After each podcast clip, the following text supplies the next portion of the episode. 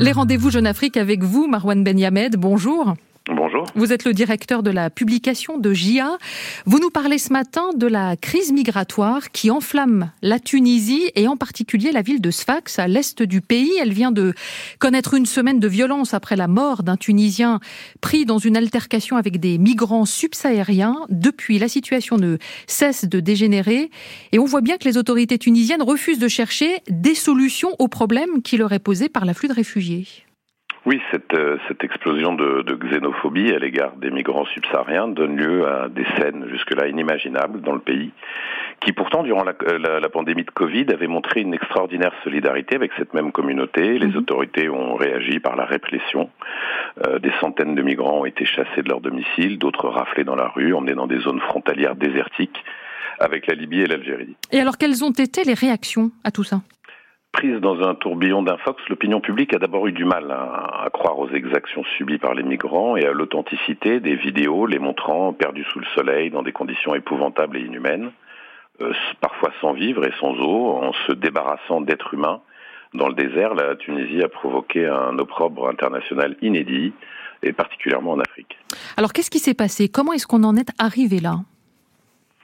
C'est l'assassinat d'un Tunisien par des subsahariens le 3 juillet qui a ravivé les braises d'un ressentiment euh, qui existait déjà dans la ville. Ici, on est à seulement 200 km de Lampedusa, en Italie, et près de 25 000 migrants y auraient trouvé emploi et logement, le plus souvent dans des, dans des conditions précaires, en attendant évidemment de tenter le voyage vers euh, l'Eldorado européen. Mais il faut se souvenir aussi que le président tunisien lui-même avait tenu des propos euh, honteux en février 2021, mmh. stigmatisant, je cite, une horde qui avait pour projet criminel de métamorphoser la démographie de la Tunisie. Il a ainsi mis à l'index euh, la communauté subsaharienne en général et déclenché un déferlement de haine raciale. En fait, c'est l'étincelle qui a mis le, le feu aux poudres. Euh, depuis, malgré quelques tentatives de rapatriement vers leur pays d'origine, le nombre de candidats à l'exil n'a cessé d'augmenter, euh, mettant Sfax en grande difficulté. Et alors aujourd'hui, Marwan, quelle est la réalité de la crise migratoire en Tunisie? Elle est grave, euh, prise en tenaille entre une Europe qui souhaite qu'elle devienne son garde-frontière, une partie de sa propre population qui aspire à l'exil et un flux de ressortissants subsahariens qui est difficile à contenir.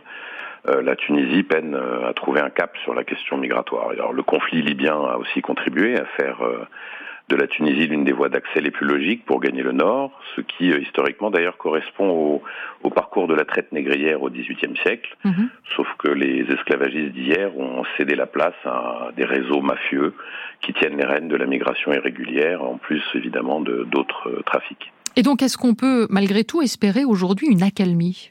C'est difficile à imaginer. La, Tunisie de 2023 est frappée par une crise économique sévère. Elle peine à gérer les migrants irréguliers. Elle n'a aucune opportunité d'insertion à leur offrir.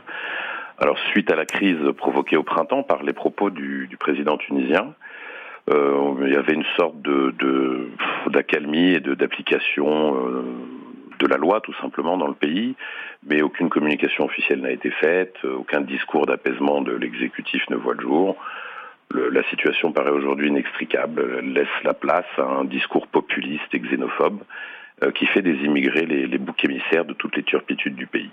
Ce pays du jasmin, euh, justement, jadis réputé pour son hospitalité, n'est hélas euh, plus que l'ombre de lui-même.